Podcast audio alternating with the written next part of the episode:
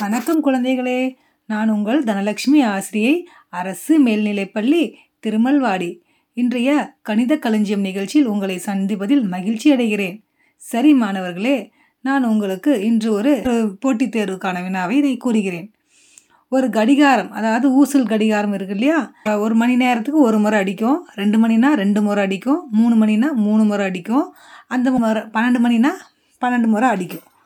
அப்படிப்பட்ட கடிகாரம் ஒரு நாளைக்கு ஒரு ஒன்றுலேருந்து பன்னெண்டு மணி நேரம் அடிக்குது அப்படின்னா, பன்னெண்டு மணி நேரம் வரலையும் அந்த கடிகாரம் எத்தனை முறை அடிக்கும் அப்படின்னு சொல்லி நீங்கள் கண்டுபிடிங்க.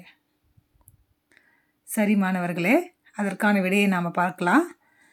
இதை நாம் எப்படி ஈஸியாக ஒவ்வொன்றையும் நம்ம கூட்டி போடுறதுக்கு பதிலாக, அதாவது ஈஸியாக எப்படி போடலாம் அப்படின்னு பார்த்தோம்னா, ஒரு மணி நேரத்துக்கு ஒன்று, ரெண்டு மணி நேரத்துக்கு ரெண்டு, மூணு மணி நேரத்துக்கு மூணு அப்படின்னு கூட்டி போட்டோம்னா ரொம்ப கஷ்டமாக இருக்கும்.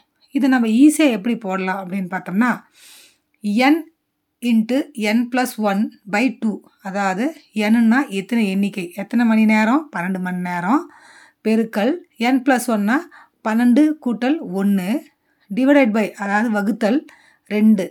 அப்போ பன்னெண்டு இன்ட்டு பன்னெண்டு ப்ளஸ் ஒன்று டிவைடட் பை டூ, பன்னெண்டு பெருக்கல் பன்னெண்டு ப்ளஸ் ஒன்று பதிமூணு ஆகுது. அப்போ பன்னெண்டை பதிமூணால் பெருக்கிறோம்னா நமக்கு என்ன விடை வருது அப்படின்னா நூற்றி ஐம்பத்தி ஆறு வருது.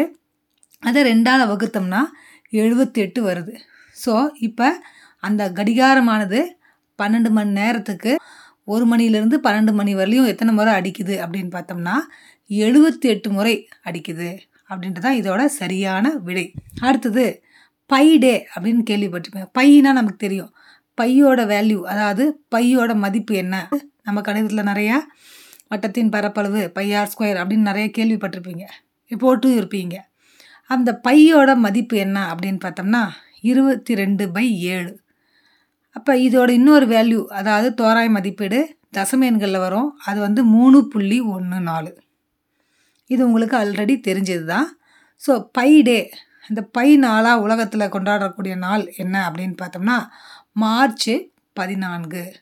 ஏன் மார்ச் பதினாலுன்னு வச்சிங்கன்னா பையோட வேல்யூ வந்து த்ரீ பாயிண்ட் ஒன் ஃபோர், அதாவது மூணு புள்ளி ஒன்று நாலு.